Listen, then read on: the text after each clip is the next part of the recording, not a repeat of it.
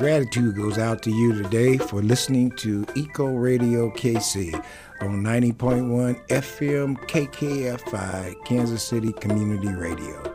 This is a locally made exploration into positive solutions to some of today's ecological challenges for all of us working to create a healthier future for our communities and for the world you live in.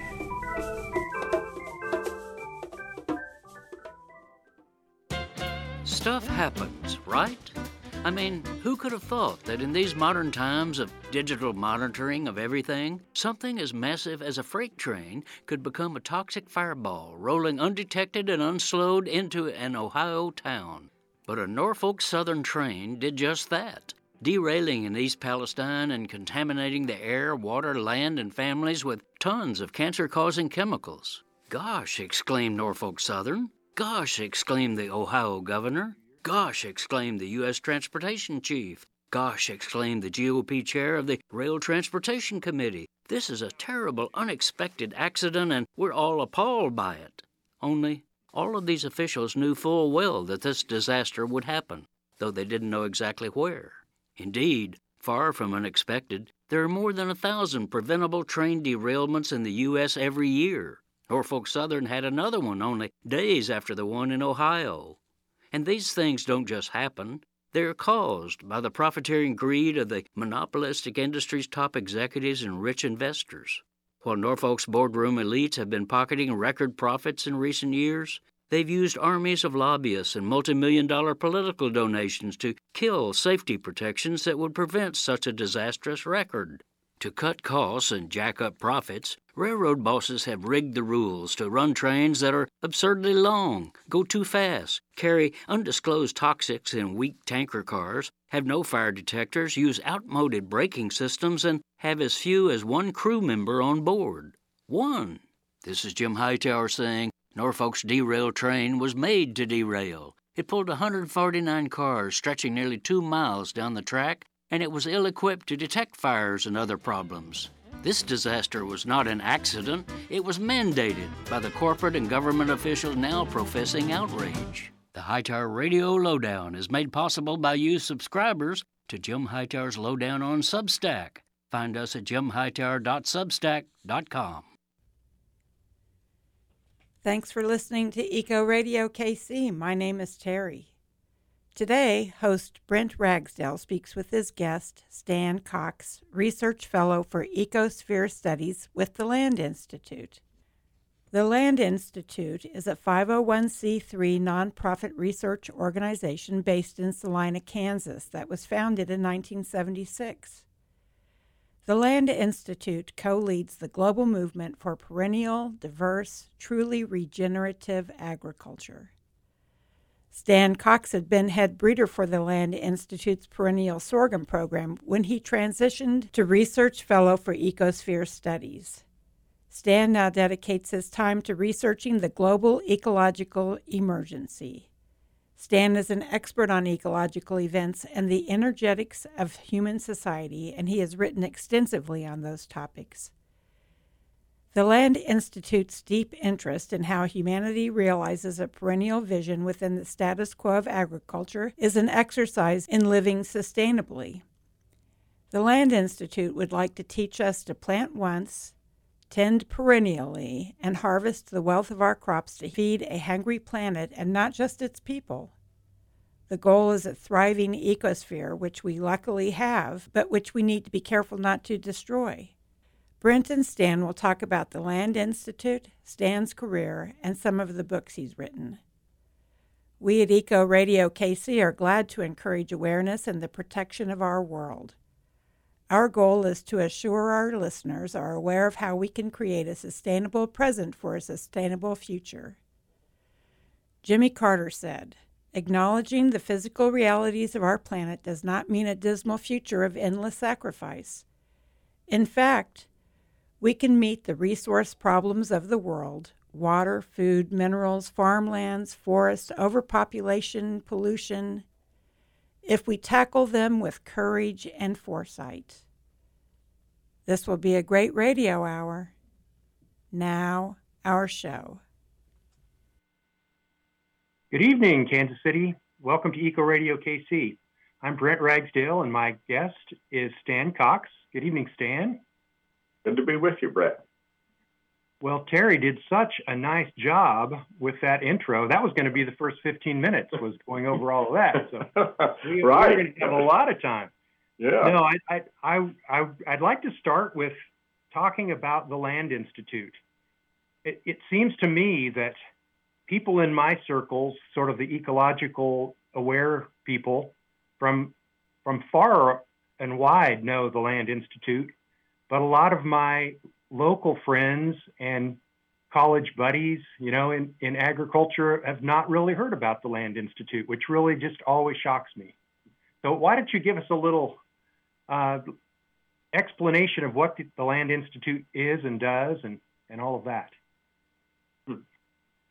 Um, right.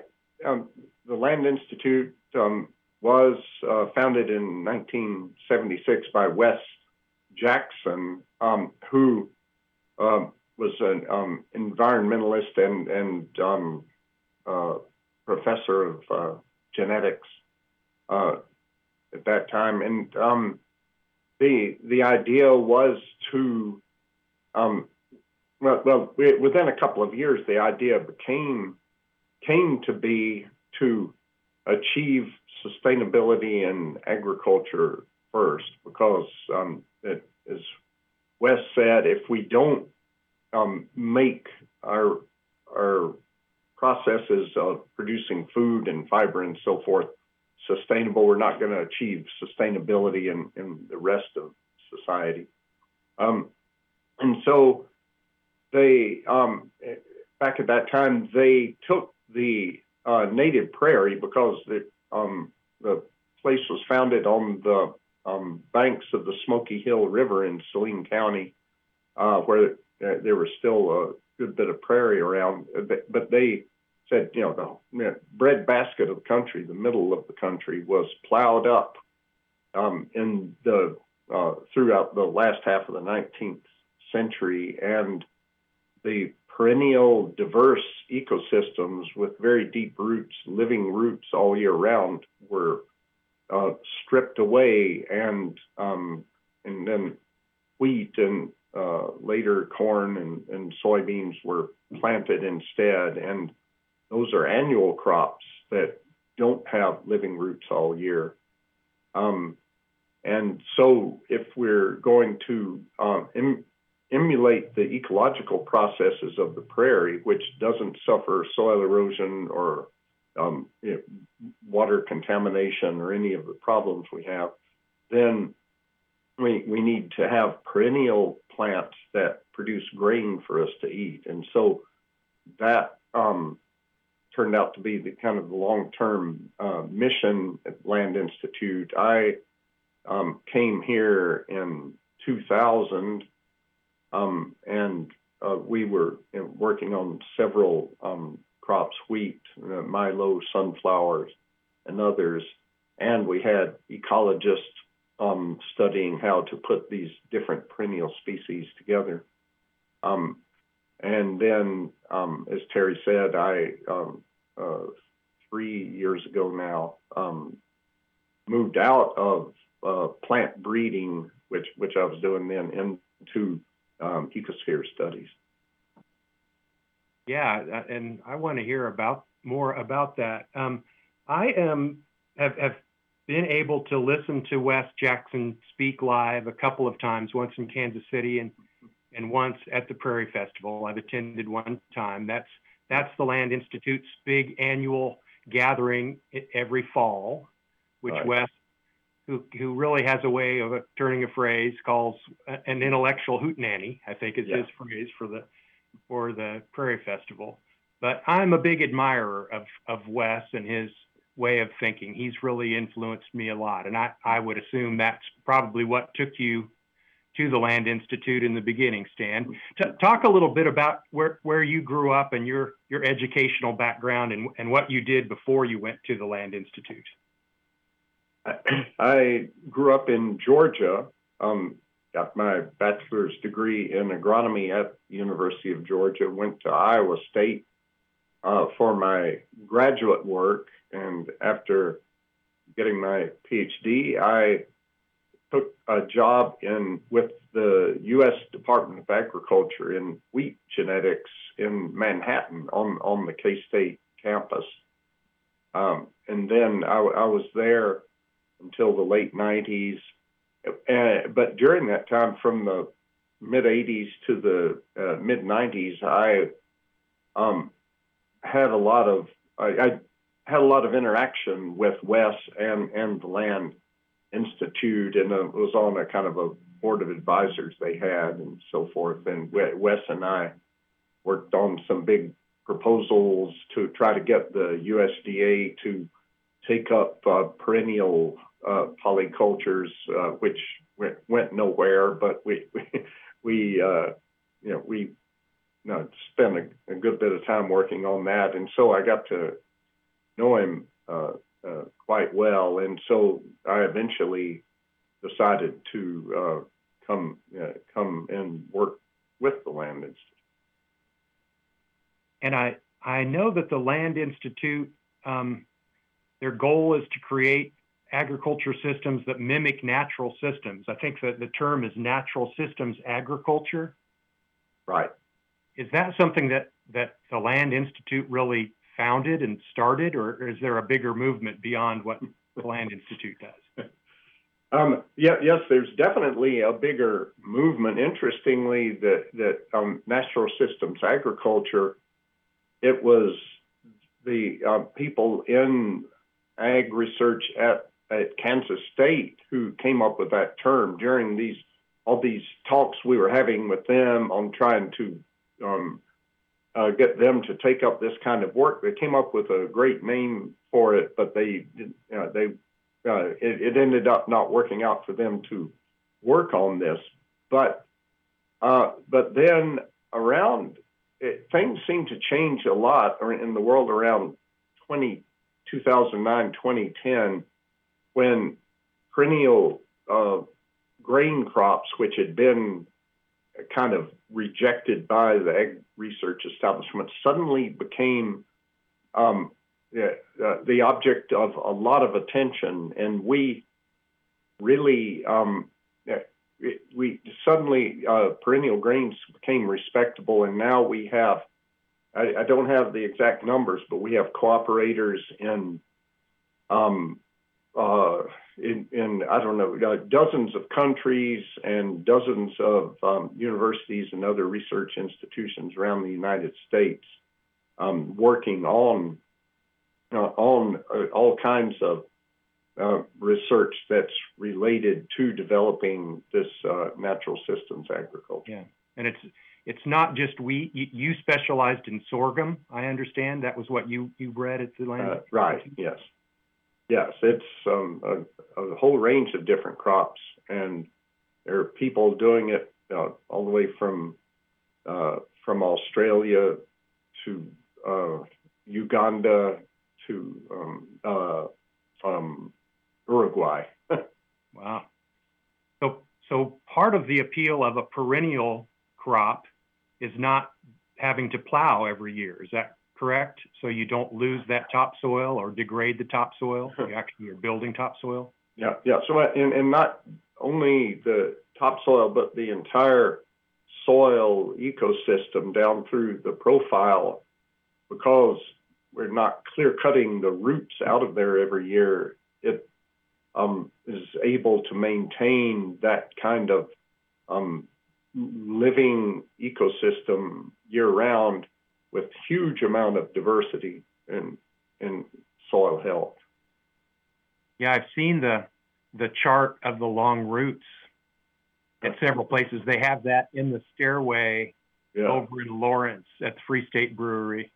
Yeah, it's really right. impressive to see how deep those roots go.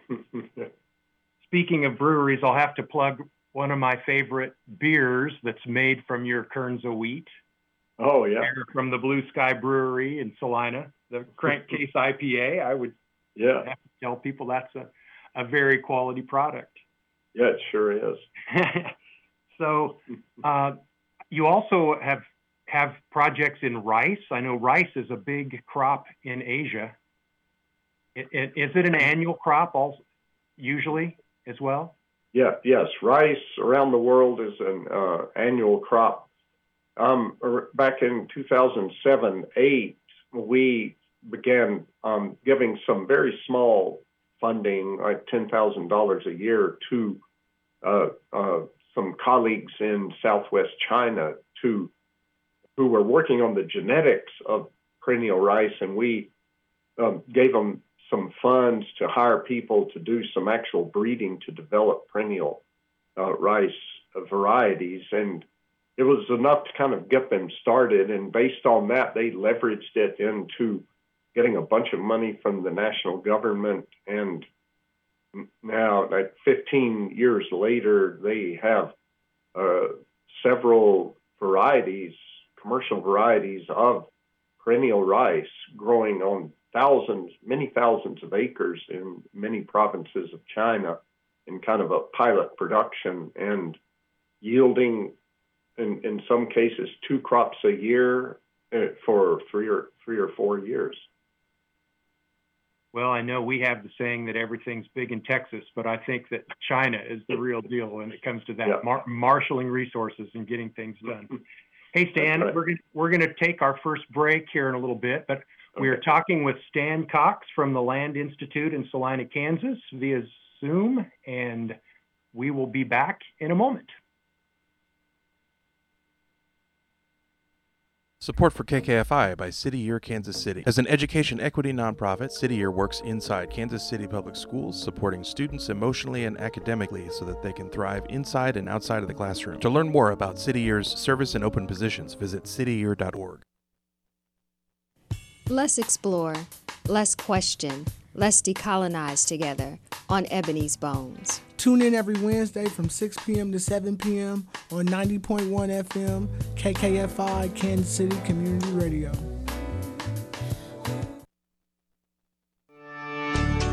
I'm Dr. Anthony Leiserowitz, and this is Climate Connections.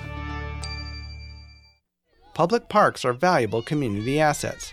They provide a place for people to exercise and meet their neighbors, and they offer environmental benefits such as cooling shade. But Taj Shotland of the Trust for Public Land says not everyone has equal access to a park. 100 million people do not have a park within a 10 minute walk of home. And data shows that parks in communities of color are about half the size of those in predominantly white areas, even though they serve more people on average. So the Trust for Public Land created a website with maps of roughly 14,000 cities and towns. Called ParkServe, it shows the location of existing parks, along with demographic data and information about which areas suffer most from extreme heat. And it pinpoints where new parks could be created to address inequities and urban heat. Cities can use the tool for planning, and residents can use it for advocacy. You can go in to your Parks and Rec department or to your mayor, to city governance, and be able to show these are the hot spots in my community. These are the neighborhoods that lack adequate park space. And here are a couple locations where a new park is needed to provide all of these multiple benefits. Climate Connections is produced by the Yale Center for Environmental Communication. To hear more stories like this, visit climateconnections.org. Welcome back to Eco Radio KC. I'm Brent Ragsdale. We're speaking with, speaking with Stan Cox, the uh, research fellow in ecosphere studies with the Land Institute, and we're talking about the breeding of perennial grains, which has happened over a number of years at the Land Institute and other places worldwide. So, Stan, just to be clear, that this is traditional breeding of these things. There, there's no genetic um, modification really going on other than what you do by selectively breeding. Is that correct? Hmm.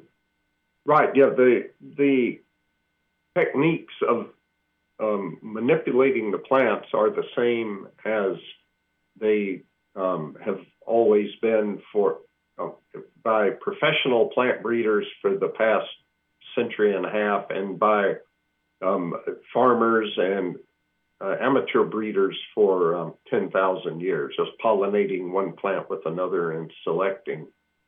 Um, so um, we're Um, but yeah, we do have for evaluating plants. You use a lot more um, technology, and for um, using genetic maps to determine which plants to select and so forth.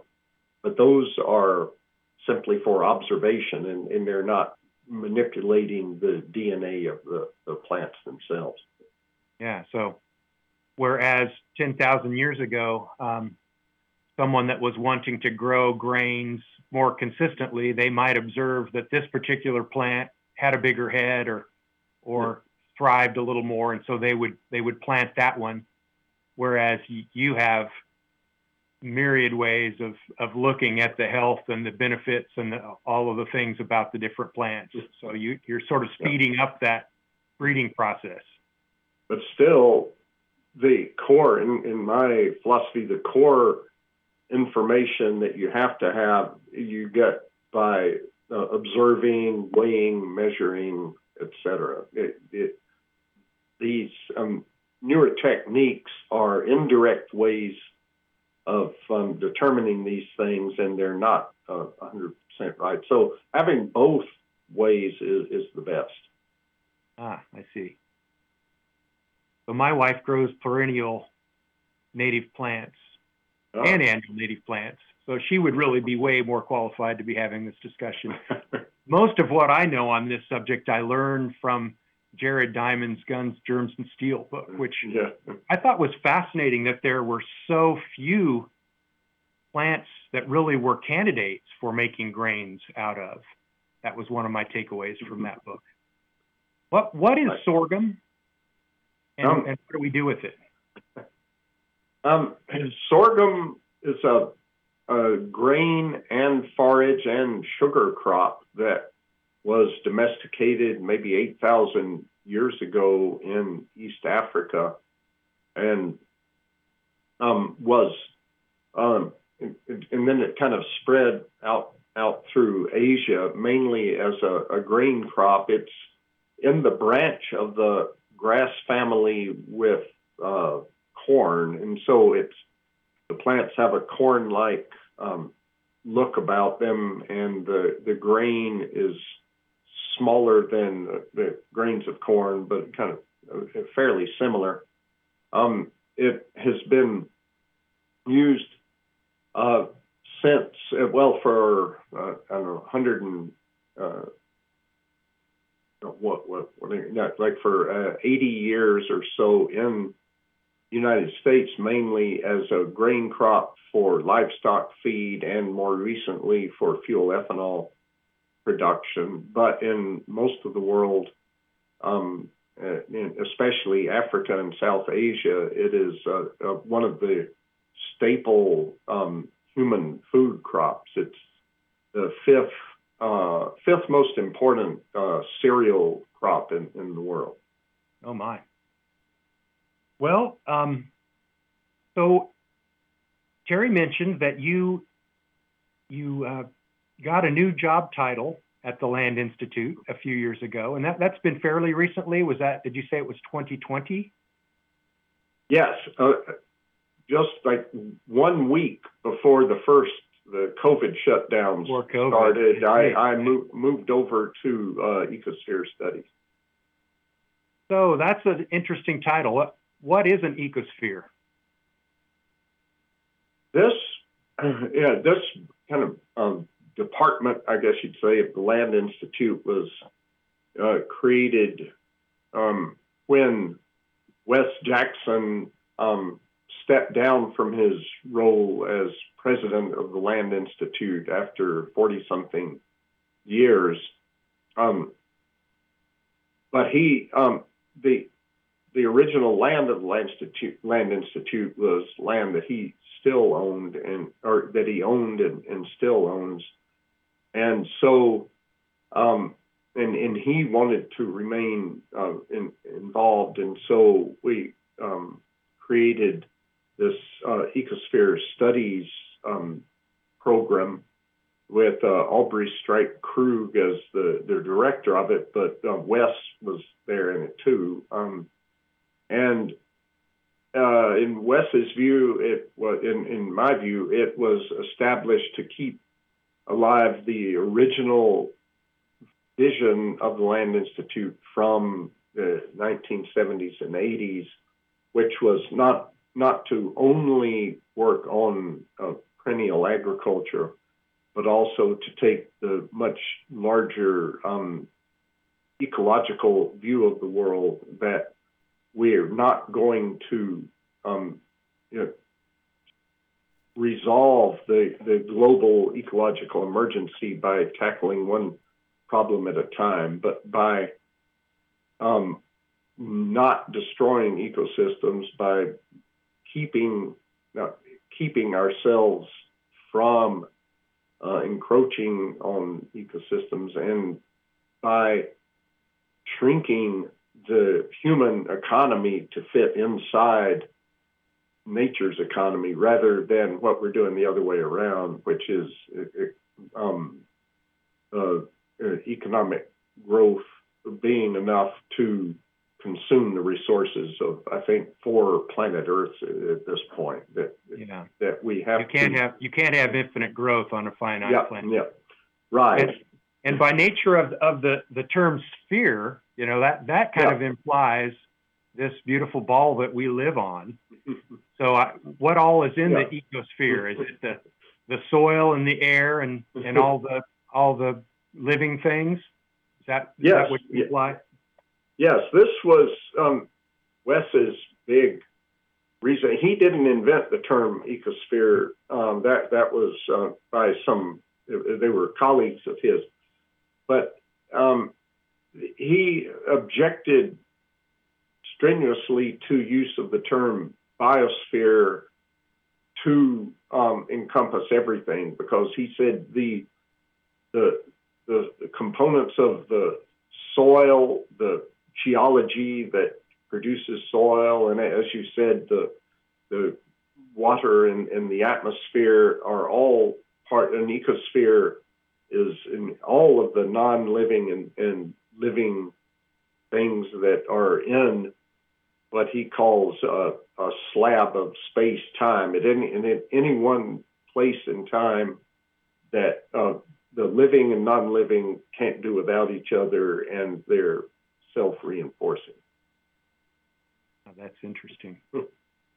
yeah, Wes, in addition to his background in biology and botany and genetics, he's he's also an anthropologist and a, uh, philosopher, and, philosopher, and, and, a, and a big thinker. Yes. Yeah. So I I've heard so so your your boss is Aubrey. Is that what you said? Uh, right.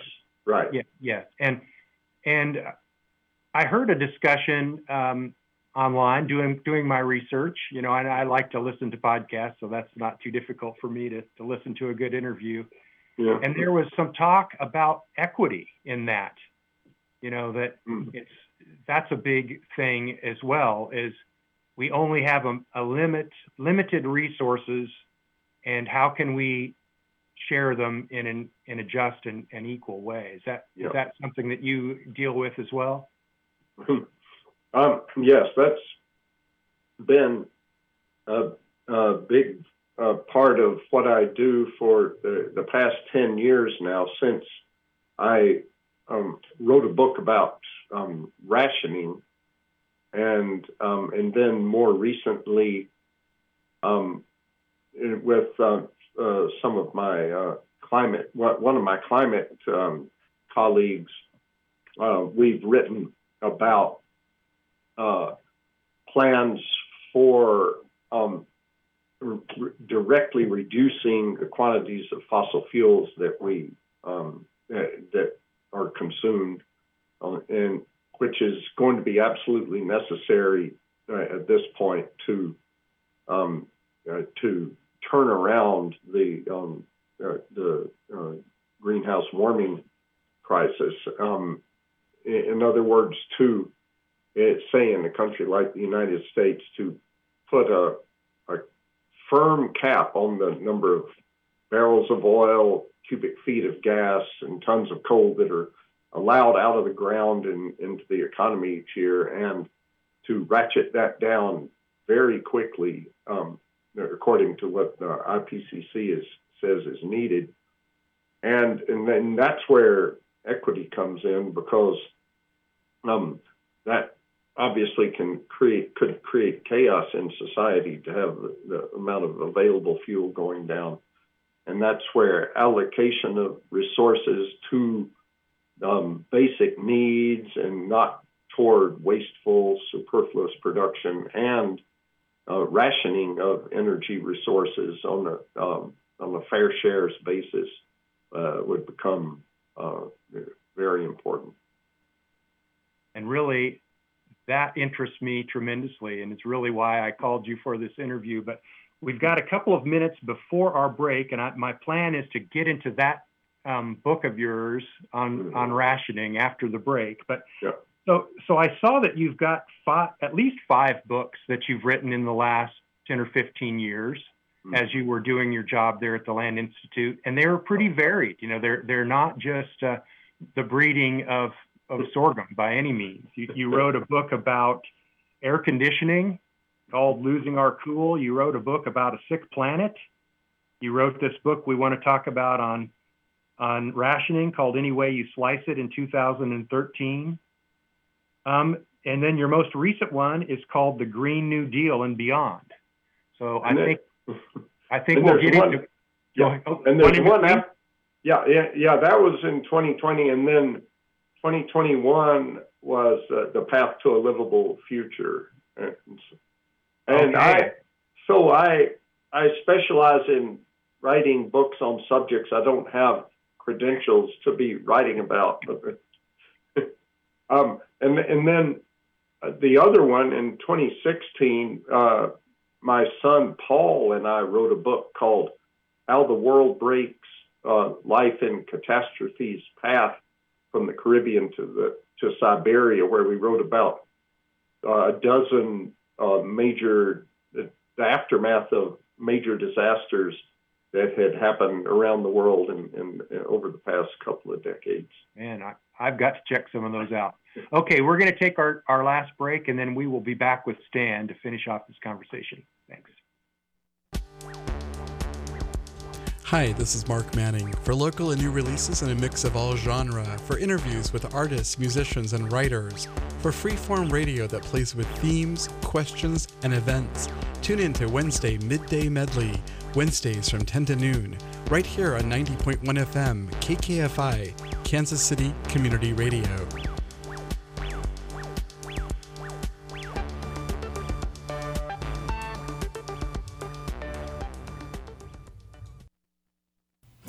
If you or someone you know is suffering from thoughts of suicide, you can dial the Suicide Prevention Lifeline at 988 or go to 988lifeline.org. This is a public service announcement of 90.1 FM KKFI.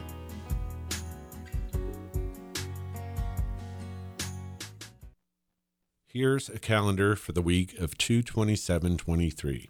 Registration has begun for Paddle Mo to support the Missouri Stream Team Watershed Coalition.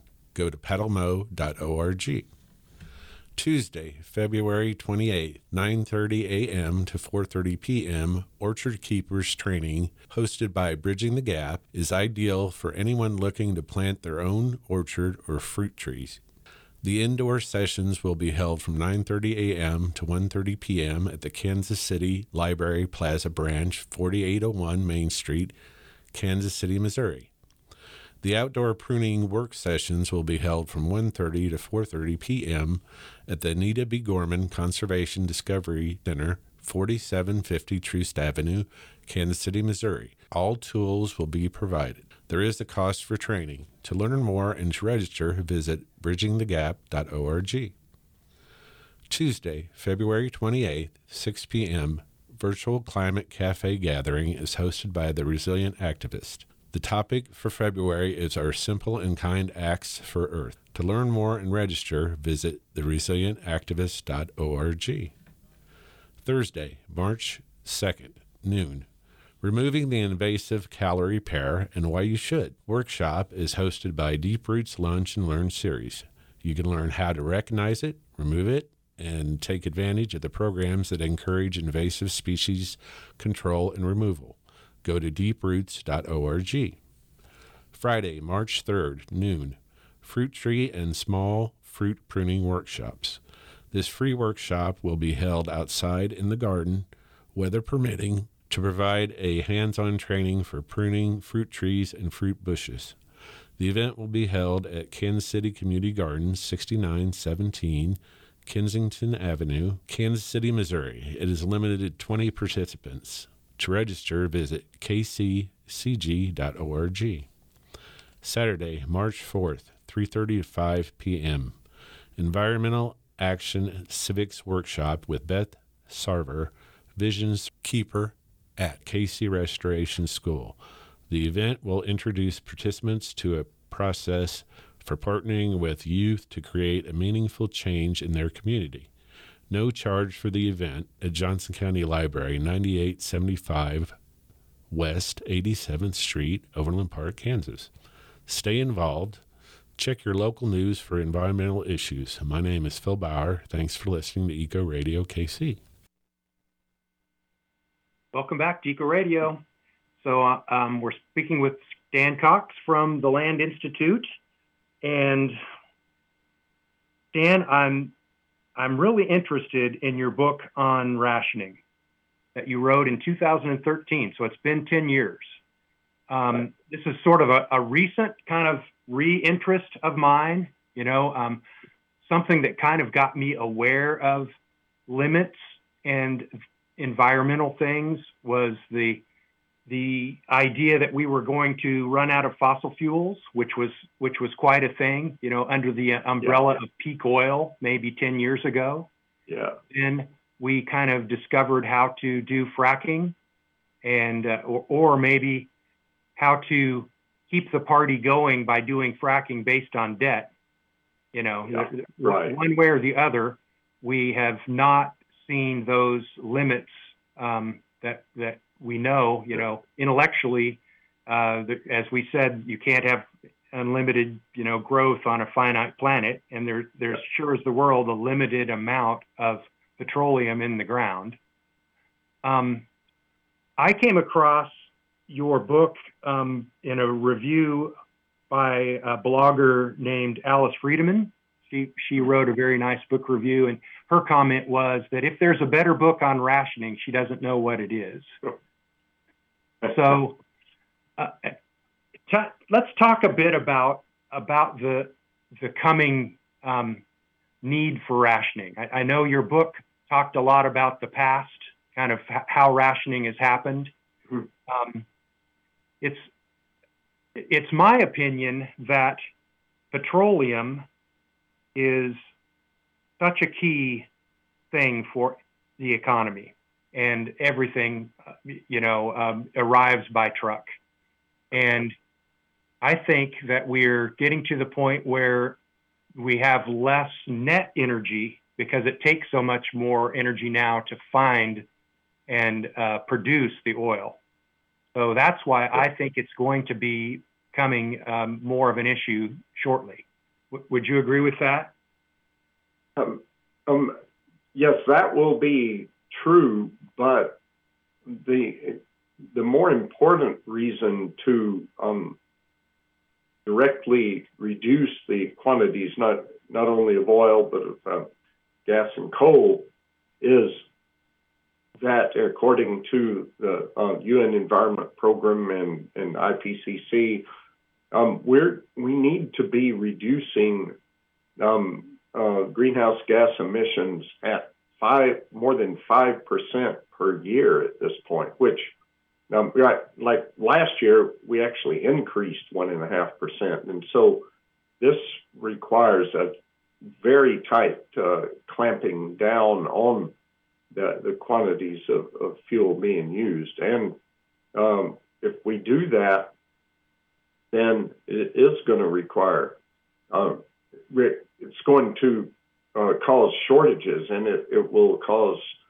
uh, chaos like the, like we saw in the 1970s if we just let the market take care of it. And and so that's where um, there, there have been a number of good systems for um, rationing um, uh, fuel, electricity, uh, uh, forms of energy, um, and uh, other resources if, if necessary. To it, you know, rationing is mistakenly seen a lot of times as a way of reducing consumption, but that's that's not the purpose. You, you reduce consumption by other means, and then rationing is a way of making it fair for everybody and, and making sure not only that people don't overconsume, but that everybody um, has a sufficient amount to um, you know meet their basic needs.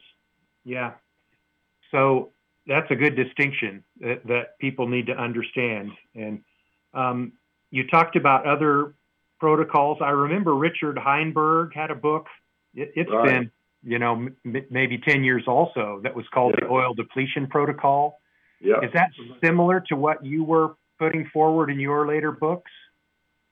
Um, uh, yeah, he he mentioned rationing in in in that book, um, but um, and, and, and my book on rationing was very generalized on, on food, water, fuel, med, uh, medical care, et, et, cetera. But then what my uh, colleague and I have been working on more recently called Cap and Adapt is um, aimed strictly at, um, at fossil fuels. And Richard has recently uh, resumed writing about rationing also, and and there's been uh, just in the past year or so a kind of a blossoming of discussion about rationing. I've been uh, um, exchanging emails today with various uh, people and groups who are uh, um, wanting to have uh, seminars and meetings about um,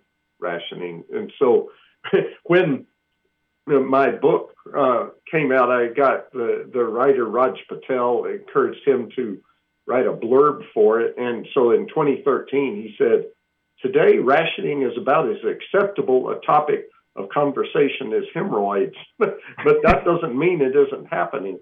And, but now today, it's a it is subject of polite conversation, and uh, and uh, there and it's it's nice to see that finally there, there's a lot of rising uh, interest in it. So t- tell us about CAP and ADAPT. That's an interesting concept, or at least title. Yeah, yeah that's the um, yeah, what I was um, referring to in an earlier segment there. Uh, this um, a national cap that would be um, you know passed by Congress and say we're only going to consume this much of each of the fossil fuels, and this cap is going to go down by, know, say, uh, five uh, percent every year. So everybody buckle up because you know, that's a quite a rapid decrease because we have to get to zero emissions. We can uh, be you know, have a rapid. We, we, can allocate a lot of those fossil fuels to helping build up renewable uh, energy infrastructure, but that can't, it's not going to be possible to build up renewable electricity quickly enough to compensate for the fossil fuels that we're not going to be burning. And so we're, we're going to have to have, as we did in World War II, have uh, national planning, industrial planning to steer resources away from of manufacturing and transporting stuff that we don't really need and direct it toward essential needs. And for your um, uh, home consumption of uh, electricity and gas, or for your fuel for your vehicles, um, you'll have a, a, ration smart card and, and you'll have a, a certain amount uh, each month uh, for that.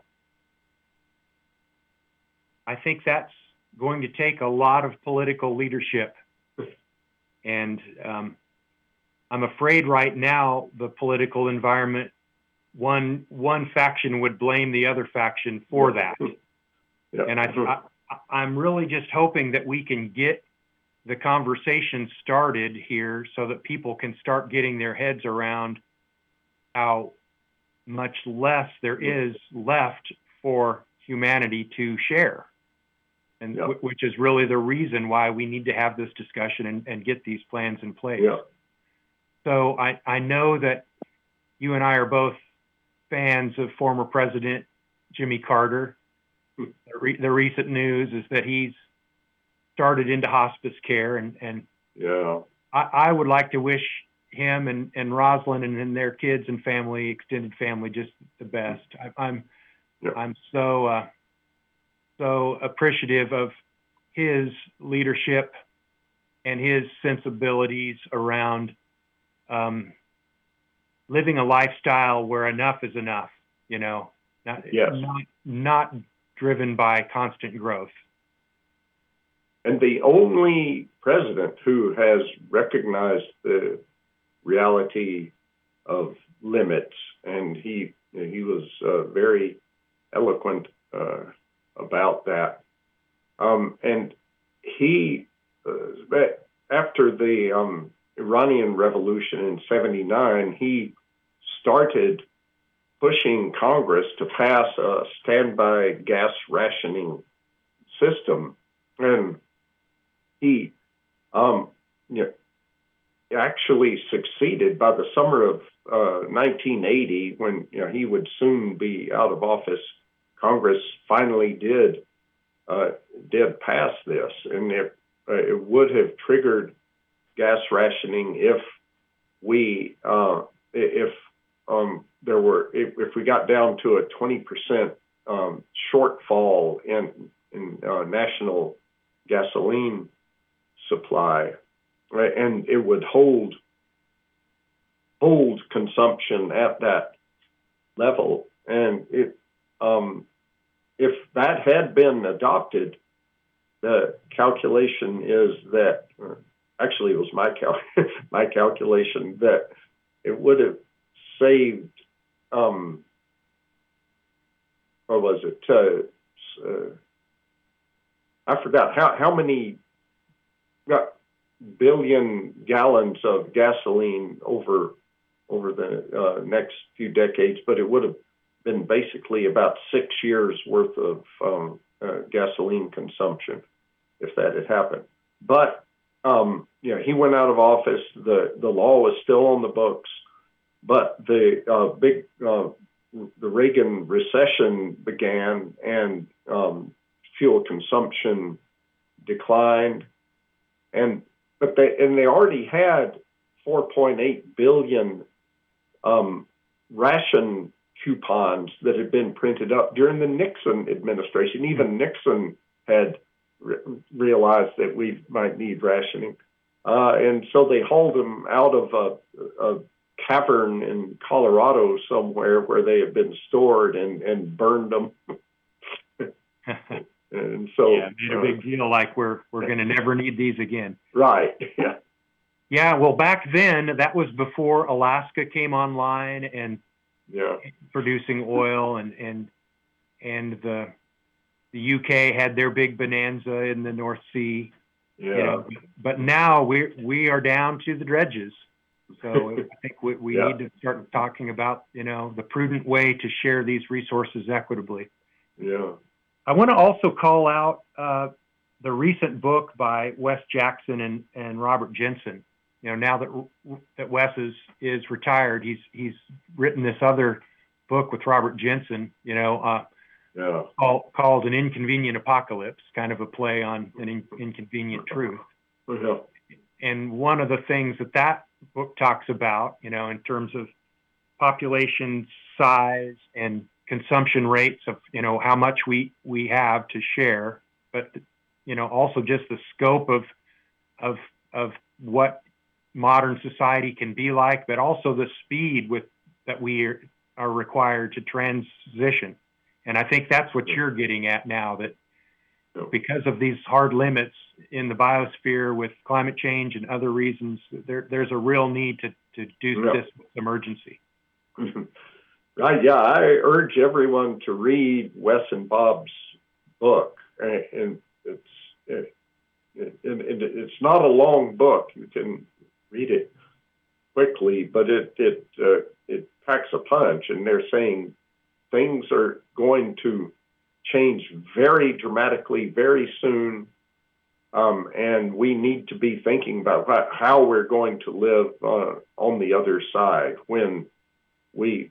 Uh, it's not voluntary; it's involuntary restraint in, in having resources and, and so forth. And um, so I I think everyone should read it. And as you said, Wes is uh, a philosopher, and and so there's a lot of great philosophy there. Yeah. So the Land Institute is a is a 501c3 organization, not for profit organization. Your website is is landinstitute.org.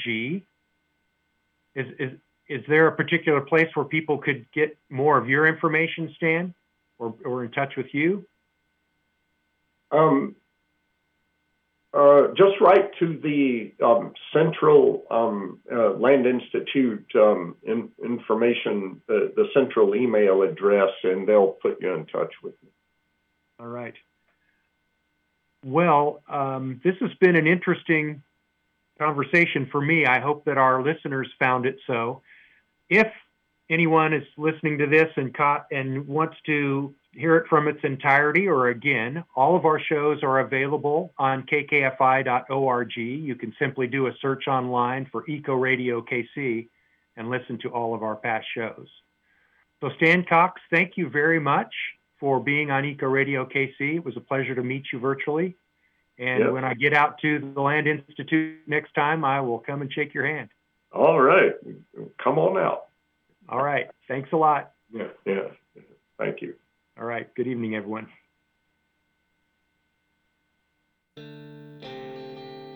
The Moonlight Mosaic, shiny musical goodness, Friday nights at 9 o'clock. Sunshine pop, rock, psychedelia, imports, B-sides, drifting and dreaming. From all eras and all time zones. Come hear your new favorite band on the Moonlight Mosaic every Friday night from 9 to 11, only on 90.1 FM. KKFI Kansas City Community Radio.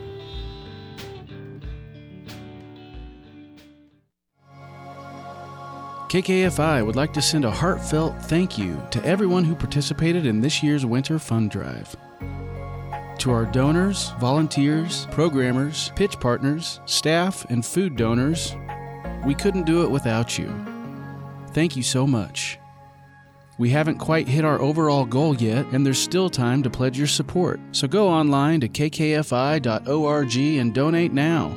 It's the perfect time to support your community radio station as we approach our 35th anniversary of being on the air, coming up on Tuesday, February 28th. So please take time today and go to kkfi.org to donate. And thanks again for 35 years of community support.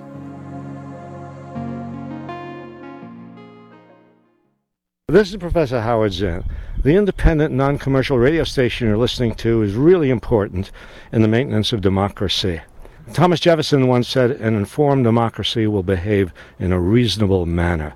So if you care about being informed, if you care about democracy, if you're a reasonable person, you are, of course, please support your source for uncensored news and views and the voice of your community. My name is Darnell. At the end of our hour, here's some environmental news for the week of February 27, 2023. Democracy Now! reports nearly a million customers in the Midwest were left without power amid freezing temperature as a historic winter storm brought extreme weather to most of the nation. In California, there was a rare blizzard. Meanwhile, many southern states experienced record heat. In New York, the owner of the decommissioned Indian Point nuclear facility said it plans to dump a million gallons of radioactive water into the Hudson River as soon as August. The water contains tritium, a byproduct of nuclear fission that cannot be filtered out of water and which could lead to negative environmental and health effects. Inside Climate News reports, community solar is poised to become much more common thanks to a new $7 billion fund tied to the Inflation Reduction Act. Community solar is meant to be an option for people who cannot put solar on their own roofs, whether they don't own a home or have the financial ability to put solar up there, or have a lot of shady trees. Customers get a monthly bill credit from a utility company that has a solar installation. And the savings is one of the main selling points for subscribing. The model is designed to encourage development of solar power while also providing savings. Building new interstate power lines in the United States is like herding cats. The challenge is that countless stakeholders need to compromise about where a line will run and who will pay for it. And the parties at the negotiating table have competing interests, adding to the complications of a process that already was a slug. The stakes are high because the country needs to build many more of the lines to be able to accommodate growth in renewable energy and be able to run a grid that will rely more on transporting power over long distances. The isolated Thule Air Base in Greenland is the only U.S. outpost that can monitor all of Russia's missiles, but thawing permafrost is undermining the station. EcoWatch reports as the world transition to electric vehicles, what should happen to all of the gas guzzlers that will remain on the roads, even if the U.S. achieves President Joe Biden's goal of 50% new EV car sales by 2030? Many people will still be driving their old fossil fuel power rides. One potential solution to this problem is to convert conventional vehicles into EVs. Another solution, making travel travel more efficient. Instead of converting private fossil fuel cars to EVs or running them on alternative fuels, we can move away from a one person, one car transportation model altogether. One of the most important things urban leaders could do to tackle the climate crisis is to prioritize pedestrians and cycles in design over private motor vehicles. A global shift away from cars to more active forms of uh, travel is exactly what the world needs right now. Replacing a trip by car with active travel is a highly effective way to cut emissions quickly. On February 14th, a commercial truck tractor hauling a trailer hit the highway median and rolled onto I 10 in Arizona outside of Tucson. The deadly collision led to a spill of hazardous material which leaked from the commercial truck tractor when we consider how to cut down on waste and lower our personal environmental impact, evaluating our grocery shopping habit plays an important role. Lawrence Journal World reports. University of Kansas suspends a major part of its recycling program because materials are contaminated with food waste. KU student body president Sadie Williams asked that the recycling program be brought back to what it once was and then make it better. WIBW radio reports residents of McLouth, Kansas are voicing their displeasure with a company that wants to create a data processing center. The proposed location just north of McLouth, which is near Topeka, Kansas, sits on top of a natural gas field which will be used to generate power for the center. Residents say the data processing center's generators that drive computers computers used to create cryptocurrency will run 24 hours a day, seven days a week, and are so large that the noise they generate will sound like jet engines and will be heard over an area six miles from the center. Sustainability Action Network newsletter reports. Polyvinyl chloride, PVC, is in packaging, home furnishing, children toys, automobile parts, building materials, hospital supplies, water pipes, and hundreds of other products. Vinyl chloride is used primarily to make PVC. Vinyl chloride exposure is associated with an increased risk of liver cancer, brain and lung cancer, lymphoma, and and leukemia. PVC can smolder unnoticed and release extremely dangerous gases that present health hazards to building occupants, firefighters, and surrounding community. There are two products of PVC combustion that are of particular concern hydrogen chloride, a highly toxic gas that can burn skin and cause permanent respiratory damage, and dioxin, the most dangerous known man made carcinogen. PVC is the largest contributor to the world's dioxin burden. Thanks for listening to Eco Radio KC. Please tune in again next week or listen to our podcasts at any time.